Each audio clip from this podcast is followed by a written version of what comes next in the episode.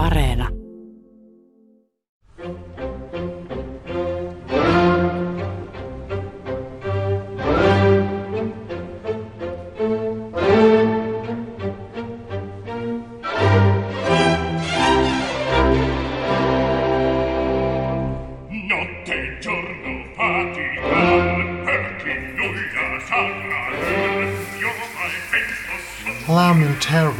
Täältä läntisen Los Angelesin Lyrica Spindle-sopranojen salaseuran suomalaisjaoston kansliasta äänessä yhdistyksen sihteeri Sirpa Selänteeniemi. How you doing? Tänään ohjelmassa on yhdistyksemme Tilin päätös, jonka resitoi koulutetulla äänellään ja cembalon säästyksellä varapuheenjohtajamme Norma Silvesti. No, ei sentään. Vaan täällä puhuu oopperakavalierinen Antti. Terve teille. Yleensä tämmöisissä ylimääräisissä erikoisjaksoissa on helppo aloittaa sillä, että siitä kun ohjelmaa tehtiin, niin paljon on vettä virannut, mutta nyt todellakin on virannut vettä ja muutakin tammikuusta tähän elokuiseen iltapäivään. Nimittäin tammikuussa oli vielä helppo suositella kaikenlaisia ooperamatkoja kaikille. Mutta siitä ei mennyt kuin pari kuukautta, niin ne suositukset väljähti kuin kuohuviini liian hyvissä ajoin katetun operan ystävän väliaikatarjoilussa. Vai, vai onko, pikemminkin, onko pikemminkin niin, että oli niin tuoretta se viini, että se kuohahti nenään niin, että vielä viimeisenkin arjan aikana niin kyynelkanavissa kirveli.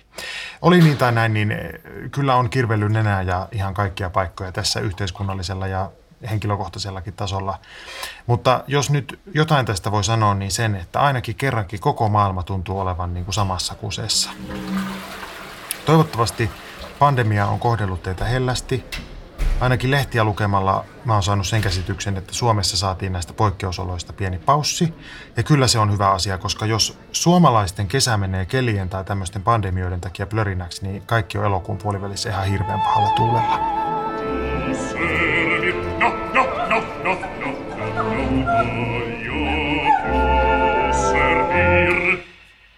Ja sitten sekin ehti tapahtua, että kun ohjelma tuli eetteriin, niin minua hävetti, että kuka nyt oopperasta jaksaa kuunnella, kun maailma on tulessa. Mutta hirveän moni on jaksanut ja palautetta on tullut ihan tosi paljon. Kiitos kauheasti siitä ja kaikesta teille.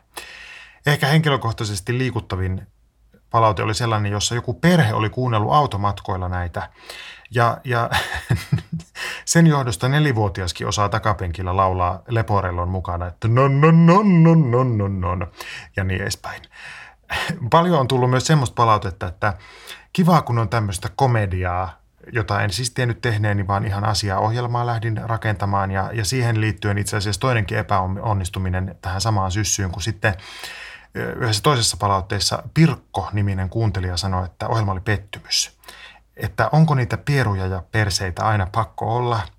Ja kyllä minä nyt pyydän anteeksi Pirkolta, koska tässä ohjelmassa minä nimenomaan yritin olla jotenkin sivistykseen pyrkivä ja tähtäävä, mutta niin vaan on peräaukon ympärillä ilmeisesti taas pyöritty.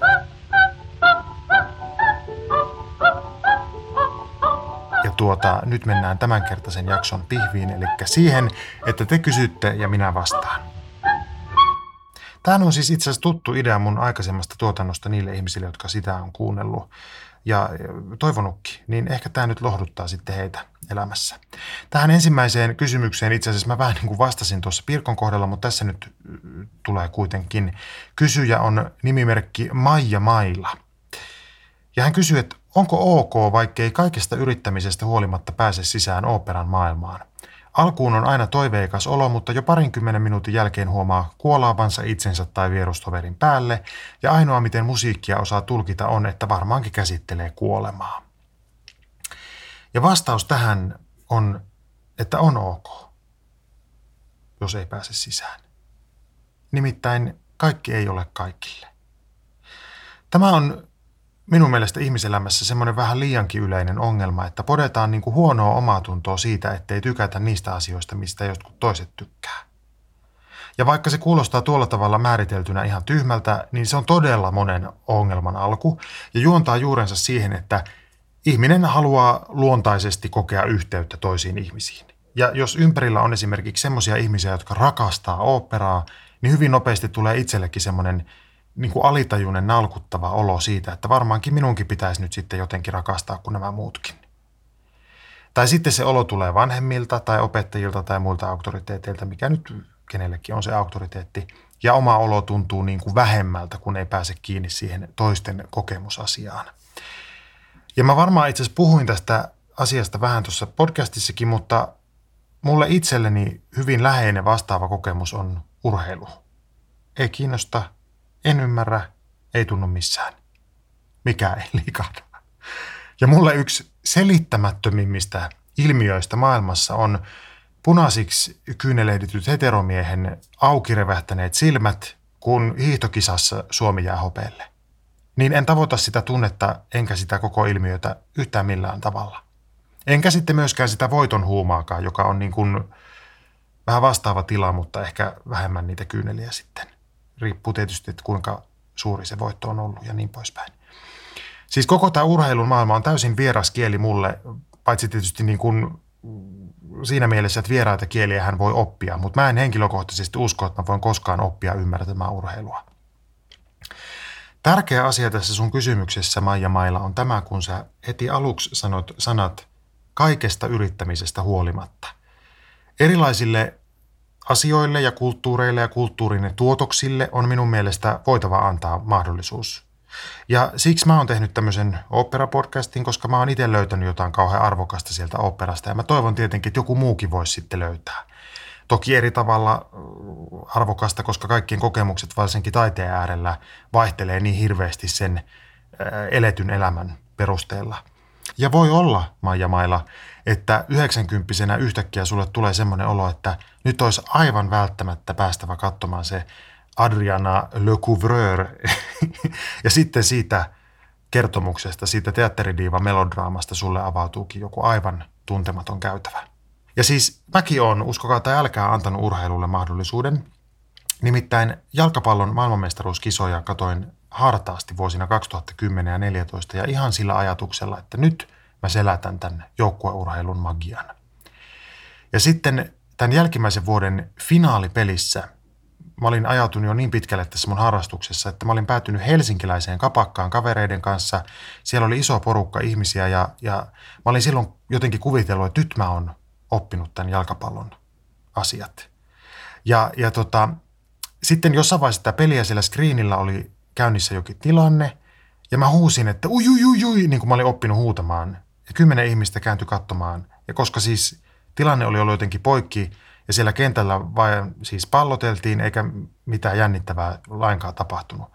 Ja mä hävetti ihan, ihan hirveästi, koska ne ihmiset oli mun kavereita ja tämmöisiä jalkapalloentusiasteja. Ja mä olin tietenkin halunnut antaa niille semmoisen käsityksen, että mä jotenkin todella tajun tämän fudiksen. Mutta en mä mitään tajunnut, enkä tänäkään päivänä tajua. Eikä tarvii tajuta, mutta mahdollisuus pitää voida antaa. Ja sitten voi luovuttaa. Se on aivan sallittua. Maija Vaila.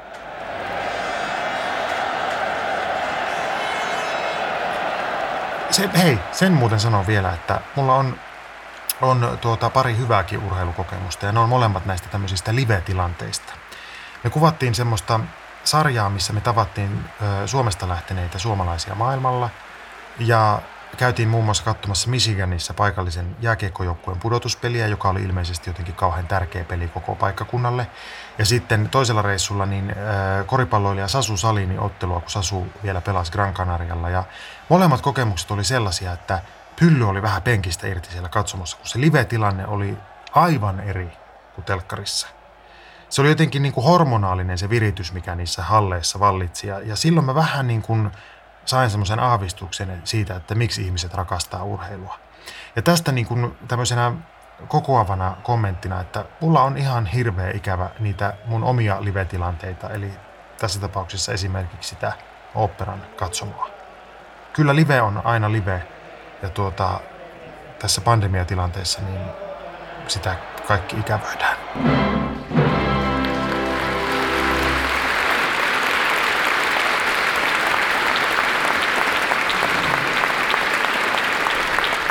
Seuraava kysymys. Saako puolisoa painostaa operaan?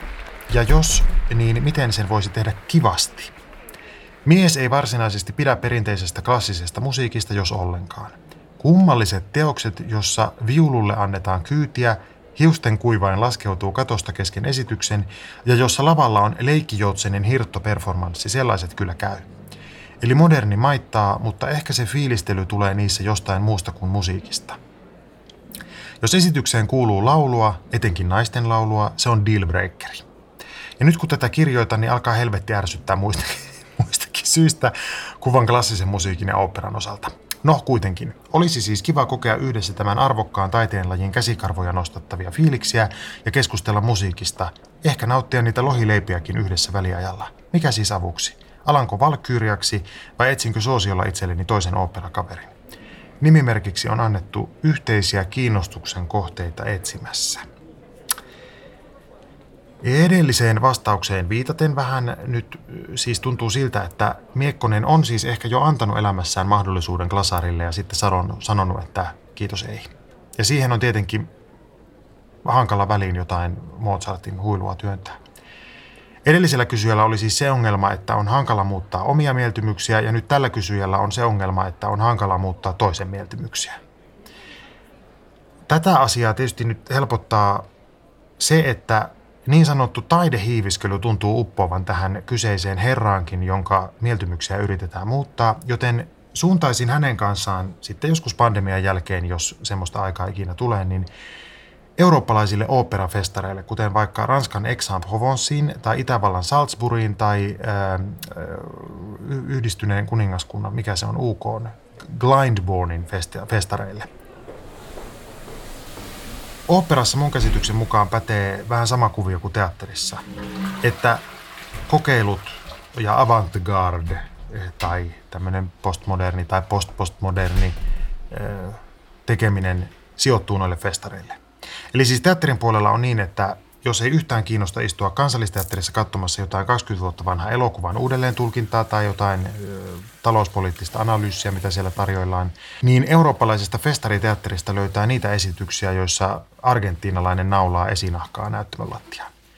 Ja opera tulee muotona sillä tavalla perässä, että sinne valuu teatteri-innovaatiot niin kuin 10 vuotta sen jälkeen, kun ne on nähty teatterissa, ö, ja ehkä 20 vuotta sen jälkeen, kun ne on nähty siis festariteatterissa.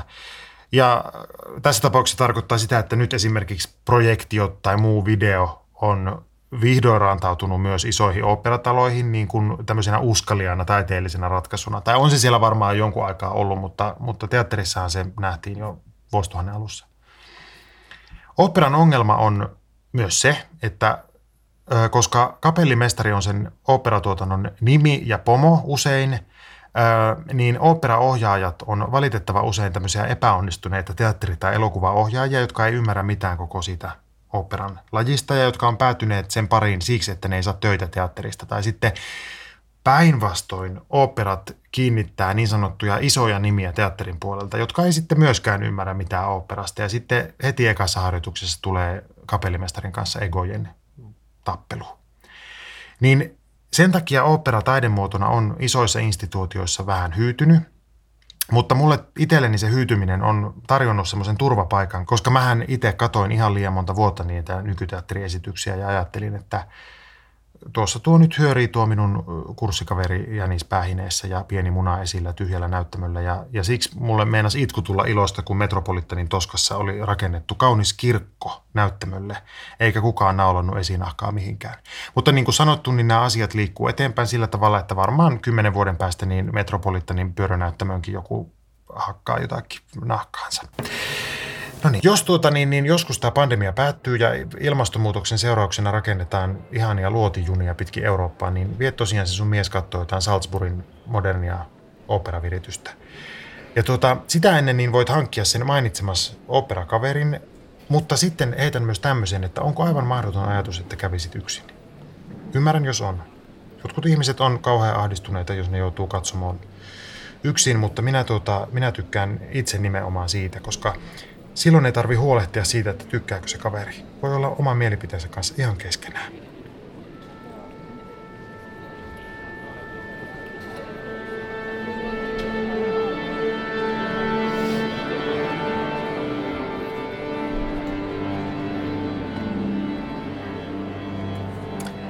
Seuraava kysymys. Miksi oopperalaulajat toivottavat toisilleen toi toi toi ennen esitystä teatterimaailman break a legin sijaan? Kysyjä nimimerkki Toy Boy. Mä kysyin mieheltäni, että mites on, ja hän sanoi aivan yksi kantaan, että saksan sanasta Teufel tulee toi toi toi, ja Teufel tarkoittaa paholaista. Ja se on sillä tavalla järkevän oloinen selitys, että näyttämötaiteessa on tätä saatanaa ja hänen kavereitaan plus muuta epäonnea toivotettu ainakin viime vuosisadasta lähtien, ja siihen on kaksi syytä. Joissakin kulttuureissa paholaisen mainitseminen pitää paholaisen poissa, ja sitten toinen syy on se, että vastakohtaisesti hyvän onnen toivottaminen tuottaa pahaa onnea näyttelijälle tai esiintyjälle. Suomessa ei hoeta saatanaa niin kuin siinä mielessä, että se jotenkin hätistä saatanan pois, mutta sen sijaan on semmoinen sääntö, että jos joku toivottaa hyvää ensi tai hyvää esitystä, niin ei saa kiittää. Ja kerran mun kansallisteatterin vuosina kansallisteatterin silloinen pääjohtaja Maria-Liisa Nevala toivotti mulle hyvää ensi ja minä tietenkin kohtelijana poikana pomolle sanoin, että kiitos. Ei saa kiittää, Maria-Liisa sanoi. Ja minä epätoivoisena siihen vastasin, että no mitä, mitä mä nyt voin tehdä. Niin hän vastasi, että nyt ei voi tehdä muuta kuin sanoa short ja sitten sylkästä vasemman olan yli. Tai jotenkin näin se meni. Ja short oli ilmeisesti jotain, jotain slaavilaista perua ja joko tarkoitti paholaista tai karkotti paholaista. Jotenkin näin se asia meni. Ja tuota, toi toi toin on nähty olevan samalla tavalla slaavilaiseen perinteeseen nojaava juttu, jossa se toi on sitten myös sitä sylkemistä kuvaava sana. Koska tämä vasemman olan yli sylkeminen pitää siis saatanan etäällä. Hyvää iltaa, arvoisa yleisö. Sitten on yksi perustelu on ollut jiddisistä, jiddisin kielestä sana tov, joka tarkoittaa hyvää. Se on myös yksi mahdollinen alkuperä. Ja sitten näiden mun miehen perustelujen perässä niin löysin monesta lähteestä tämmöisen saksalaisen rimsun, jossa sanotaan, että No kommt me in stoi toi Teufelsküchen by im.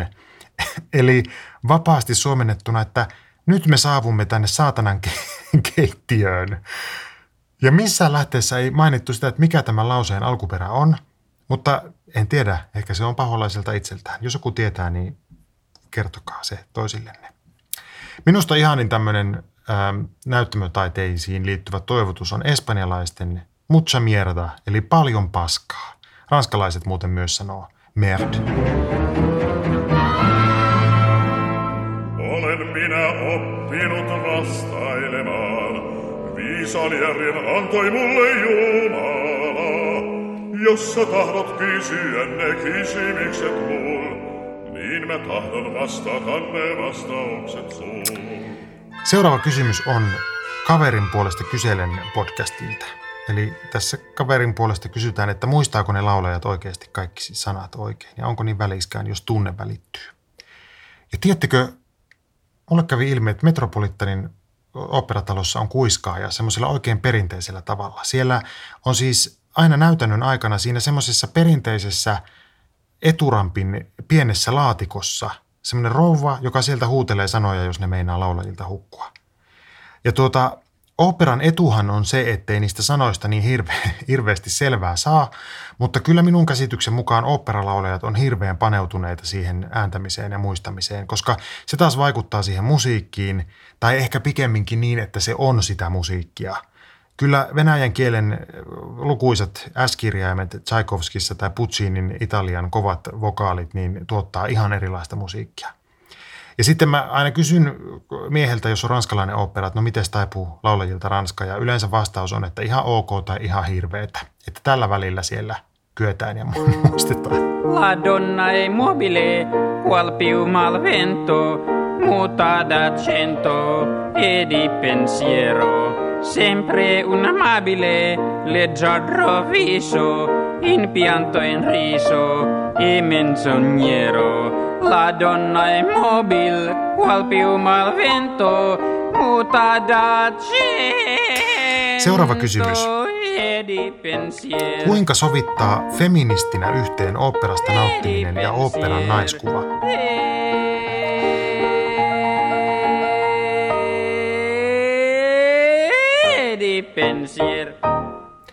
Pintapuolisesti katsottuna tarjolla tuntuu olevan huoria, madonnia ja raivohulluja – Kysyjä La Donna non è mobile.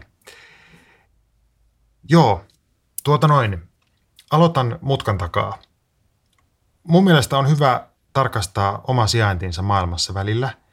Ja mulle itselleni isona muistutuksena siitä, miten erityisen hyvässä asemassa mä itse oon, tuli nämä alkukesän Black Lives Matter mielenosoitukset. Väitän, että valkoinen ihminen ei voi ymmärtää sitä turvattomuuden tunnetta, mikä tummaihoisilla ihmisillä ainakin tässä amerikkalaisessa yhteiskunnassa on ja, ja varmaan siis muussakin tämmöisessä enemmistöltään valkoihoisessa kulttuurissa. Öm, ja silloin tämmöisen mun kaltaisen ihmisen on helppo ajatella, että no eikö ne asiat nyt oikeastaan ole ihan kivasti. Ja tota, mä luin Helsingin Sanomista tai jostain ö, suomalaisen sanomalehden uutisesta jotain näihin mielenosoituksiin liittyvää uutista ja vahingossa sormi lirvahti sinne kommenttikenttään, mikä on aina ja poikkeuksetta aivan hirveä virhe.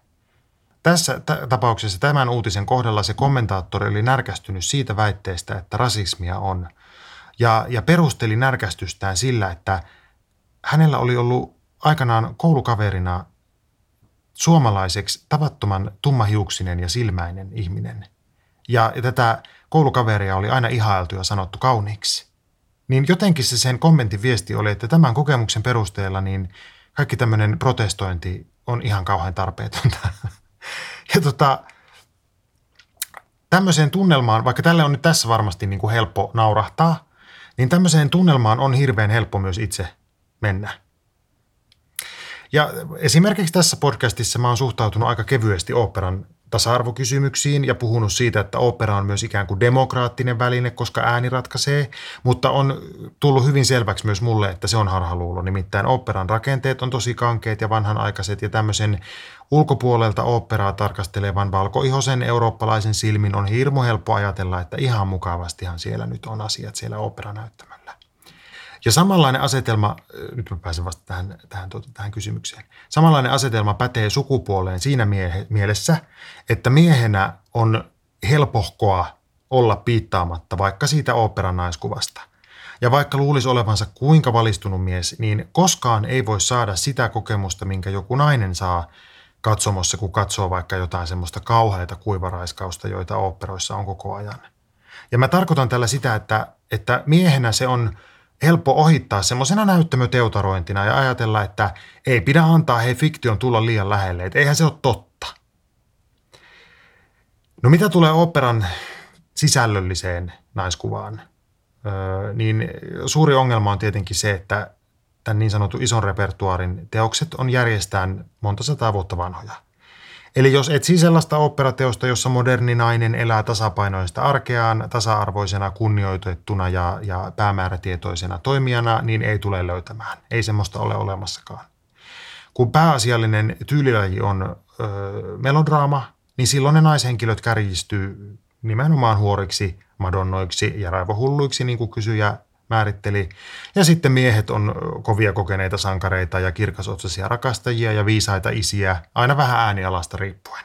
Siitä voidaan tietysti tapella, että mikä näistä on nyt niin kuin positiivisempaa sukupuolen kuvausta. Ja senkin uhalla, että mua syytetään whataboutismista vai mitä se nyt on, niin nyt miehenä uskallan sanoa, että ei se mieskuvakaan operan maailmassa ole kummonen siksi, että se on niin helvetin vanha. Ja sitten musiikki asettaa omat rajoitteet. Operaa ei juuri voi muokata eikä lyhentää eikä typistää. Eli jos haluaa tehdä Don Giovannista feministisen tulkinnan kolmessa vartissa ja vaihtaa äänialat ja roolit päittäen tai jotain semmoista, mitä siis teatterissa usein tehdään, niin kyllä sen voi tehdä. Mutta se ei ole silloin Don Giovanni, vaan se on siitä tehty versio, joita näkee pikkuoperoissa, mutta ei varmasti koskaan isojen operoiden lavoilla, koska siinä sitten tulee vastaan se – klassinen musiikki, joka on kuitenkin pääosassa. Eikä äh, tekijöiden ehkä kannata lähteä siitä, että he haluaisivat vähän parantaa tätä Mozartia. Koska jos tulee sillä repliikillä neuvotteluhuoneeseen sisään, että mä haluaisin hei pikkusen tätä Mossen melodiaa muuttaa menevämmäksi, niin kyllä jää viimeiseksi neuvotteluksi sitten.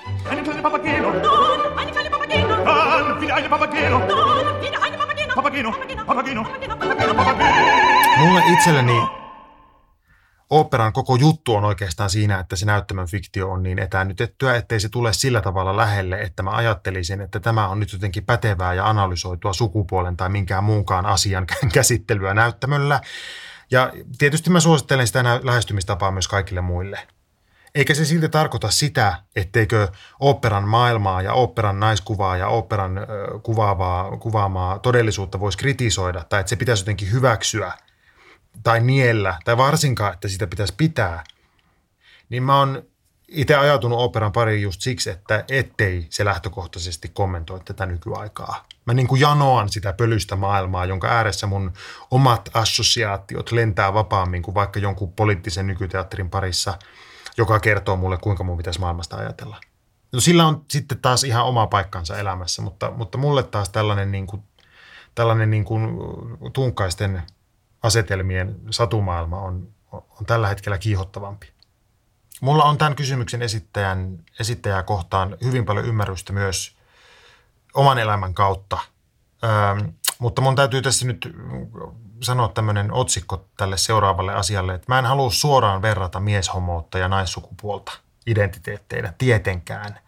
Mutta siinä mielessä vertaan kuitenkin omaa kokemusta siitä – että ei klassisessa operassa ole myöskään yhtä ainoata nykyaikaisella tavalla homoseksuaalista kohtaamista tai henkilöä.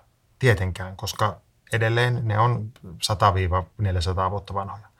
Pelkästään jotain viitteitä tai tulkinnallisia virityksiä on ehkä esityksen tasolla, mutta ihan turha on mun mielestä etsiä operasta jotain niin kuin draamatonta ja kivaa postmodernia homonarratiivia. Ei siellä ole sellaista – ja sitten henkilökohtaisesti tietysti voin sanoa sen, että en itse kaipaakaan sitä. Ja vielä vähemmän kaipaan sitä, että mulle tuputetaan jotain, jotain uutta homotulkintaa jostain klassikko-oopperasta. Vähän niin kuin vauvalle sosetta, että tässä on nyt sulle homo valmiiksi pureskeltuna. Tämmöinen sateenkaari toska. En halua, ei, en halua semmoista nähdä ikinä. Mä löydän itse niistä, just niistä raivohulluista naisista siellä lavastetuissa kirkoissa teotaroimassa paljon enemmän omaa. Mutta La donna non è mobile, sun ei tarvi löytää. Operan naiskuva ja ne kuvatut naiskohtalot voi aivan hyvin olla sulle niin luotaan työntäviä, että sä et halua ottaa niitä vastaan. Ja vaikka mä sanoin, että mä halua verrata, niin mä vertaan silti. Nimittäin mullakin on rajoitteita, mutta ne koskee enemmän uusien leffojen ja kirjallisuuden ja teatterimaailmaa. Öm, mä en pysty lukemaan enkä katsomaan enää yhtään mitään semmoista kulttuuritekelettä, jossa kerrotaan siitä, miten homoa potkitaan, lyödään, alistetaan ja kiusataan.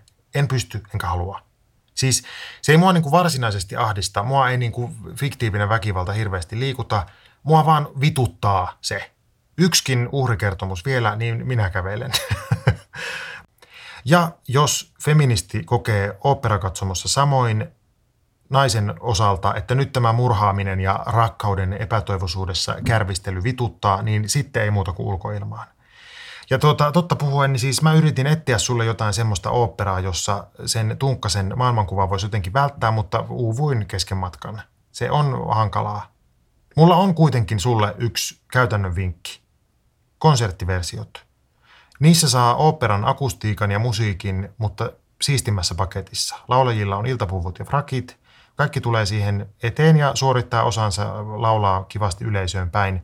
Ja silloin ei niin paljon tarvitse miettiä sitä tarinallista sisältöä ja voi keskittyä siihen musiikilliseen sisältöön.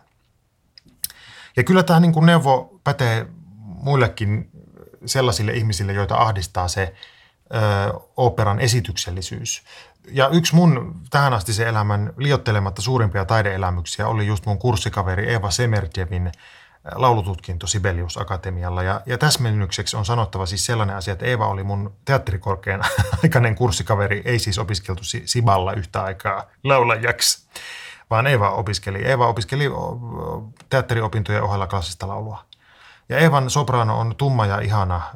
Ja tota, mä en silloin sen konsertin niistä lyrikoista, laulujen lyrikoista paljon ymmärtänyt, mutta – mutta kyynelet vaan valuu pitkin poskia, kun se oli niin ihanan kuulosta. Hyvin yksinkertainen tila ja pienosäästys, ei mitään ylimääräistä. Ja aivan tolkuttoman ihana kokemus. Ja vielä yksi kysymys tähän nyt vähän tämmöisestä samasta maailmasta.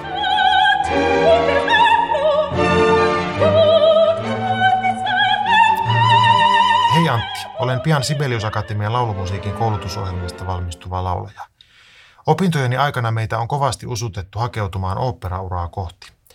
Vaan mitä tehdä, jos oopperamaailma tökkii? Kokemukseni mukaan ohjaaja ja kapu päättävät pilkut ja pisteet, minkä vuoksi roolisuoritukset ovatkin usein melko pinnallisia aivan kaikilla, myös niillä huipulla hoilaavilla. Ala on lisäksi hyvin sukupuolittunutta, vain mies voi olla kapu. Näitä kommenttejahan on tässä viime aikoina kuultu rasistista ja ikävän kilpailuhenkistä. Minua ärsyttää se, että nuori laulajapolvi haluaisi selvästi uudistaa koko alan ja tehdä tasa-arvoisempaa, aikamme näköistä oopperaa. Mitä tehdä, kun vanhat ukot ovat kuitenkin vielä määräämässä, että kuka saa tehdä ja mitä? Mistä meidän uusi laulajasukupolvemme voisi löytää rohkeuden aikaan saada muutos niin, että opera-bisneksestä tulisi siedettävämpää ja jotta se säilyisi seuraaville sukupolville? Mun tausta, kuten moni teistä tietää, on teatterissa. Ja sielläkin on tämä vanhat ukot versus nuoret uudistajat tilanne ollut aina voimassa. Ja se on niin turvallista tietää se tieto siitä, että 500 vuotta sitten oli valtaa pitäviä ukkoja ja nuoria, jotka kyseenalaisti sen niiden ukkojen vallan ja status quoon. Ja minun ikiaikainen mottoni on ollut aina se, että lasten tärkein tehtävä on tuottaa vanhemmille karsea pettymys. Sillä tavalla maailma menee eteenpäin ja sama pätee vanhoihin ukkoihin ja nuoriin uudistajiin. Siis vanhojen ukkojen pettymystä on meidän nuorempien tavoiteltava. Laura, vanhoissa ukoissa on se hyvä puoli, että ne on vanhoja – ja tota, nyt edelleen toistan tätä samaa asiaa, että vaikka mä itse tykkään semmoisesta pölyisestä oopperasta, niin koko se opera taiteenlajina, sen tulevaisuus ja sen uudistuminen on operalle itselleen aivan elintärkeä asia. Ainakin siinä mielessä, että sen suuren repertuaarin rinnalle saataisiin uusia tekijöitä, uutta musiikkia ja uutta oopperaa. Ja sä sanot tässä, että nuori laulajapolvi haluaisi selvästi uudistaa koko alan ja tehdä tasa-arvoisempaa ja aikamme näköistä oopperaa. Niin mun vastakysymys on, että miksi ette uudista? Katsojien tehtävä on vinkua siitä, että miksi on tämmöistä ja tämmöistä oopperaa tai TVtä tai elokuvaa, mutta silloin kun tekijät vinkuu siitä, niin minun kysymys on aina se, että no miksi ette tee sitten itse parempaa? Ja vastaan tulee aina hirveä ryöppyselityksiä, että no ei ne rakenteet ja rahaa ja aikaakaan ei ole ja, ja tuottaja on kesälomalla ja on hankala tilanne. Ja sitten ne uudistukset jää tekemättä. Nyt ennen kuin suutut minulle, niin sanon, että kyllä mä tiedän ihan hyvin sen, että teatteriin verrattuna klasarimaailma on sisältä käsin aivan hirveän vanhakantainen, sovinistinen, tunkkanen ja perseestä – ja jos tosiaan teatterimaailma on kankea, niin oopperamaailma vasta onkin, koska opera on niin valtavan suuri rakenne. Pelkästään ison oopperan harjoittaminen on jo aivan mielipuolista puuhaa, koska siinä täytyy ottaa huomioon siis tietenkin laulajat, soittajat, kuorot, näyttämöhenkilökunta. Ja tässä joukossa voi olla 300 ihmistä. Niin siinä ei aleta hirveästi tekemään mitään semmoista, että otettaisiko kaikki tyynyt ja mentäisiin istumaan tänne näyttämölle rinkiin – ja sitten jokainen kertoo vuorotelle oman nimensä ja mitä tekee tässä työryhmässä ja miten haluaisi uudistaa tätä lajia. Ei ole aikaa keskustelulle, tehdään niin kuin aina on tehty. Mulla oli ja toivottavasti on vieläkin ihana yhteys sellaiseen porukkaan kuin Pohjoinen Opera Kompania, jota vetää semmoinen ihminen kuin Jenni Kinnunen. Terveisiä hänelle. Meidän yhteys meni paussille jo ennen koronan aikoja, koska mulla alkoi tämä etäisyyksien hallinta lipsua tässä, kun on valtameret välissä. Mutta tuota, kompania on yksi monista pienistä operatoimijoista Suomessa, joiden puolesta minä liputan aivan sormetrakoilla täällä ja joka päivä. Semmoista omaehtoista, dynaamista ja eteenpäin välillä umpihangessakin työntyvää toimintaa, niin minä ihailen ihan hirveästi. Mulla on siis siitäkin syystä ihailen, että mulla on itselläni ollut vuoden verran pieni teatteriyhdistys aikanaan. Ja se on ihan järkyttävä hirveätä hommaa ja vaikeaa pyörittää sitä toimintaa ja tehdä sitä taidetta samalla. Mutta joku sen kuitenkin aina tekee, ja jos ei tee, niin on todennäköistä, että se valta siirtyy vanhalta ukolta nuoremmalle ukolle, eikä mikään koskaan muutu. Niin sä kysyt, että mistä saada rohkeus aikaan saada muutos, niin en osaa sanoa. Raivo ja viha on semmoista polttoainetta, mitä itse käytän aika paljon rohkeuden asemesta, kun yritän tehdä jotain uutta. Vastuu on teillä joka tapauksessa. Ottakaa se tai jättäkää. Jos on ö, taiteentekijä ja ajattelee, että taiteen pitäisi olla semmoista ja tämmöistä, mutta kun se ei ole, niin sen sijaan, että käyttäisi aikaa sen harmitteluun, ettei se ole, niin voi itse tehdä semmoista taidetta kuin haluaa. Rahaa ei tule, eikä tuottaa välttämättä kunniaa, eikä kiitosta, eikä muutosta, mutta ainakaan ei sitten tarvi harmitella sitä, ettei koskaan yrittänyt.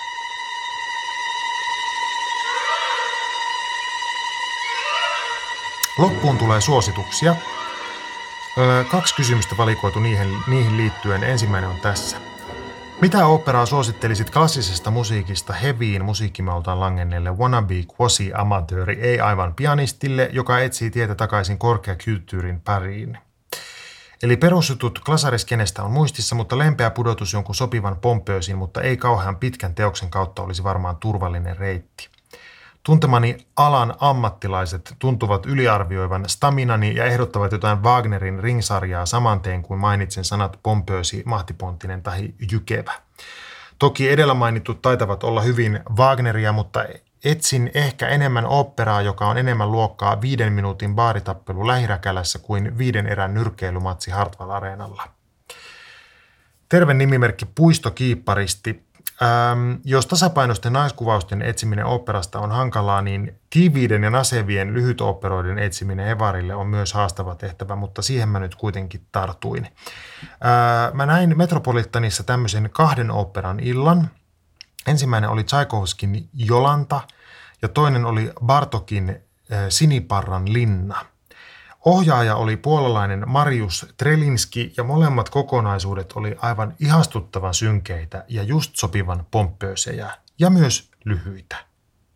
Nyt harmittaa tietenkin se, että tuskin tätä kokonaisuutta voit niin löytää enää mistään, paitsi ehkä sieltä Metropolitanin tallennepalvelusta, jota suosittelen nyt varsinkin korona-aikana kaikille.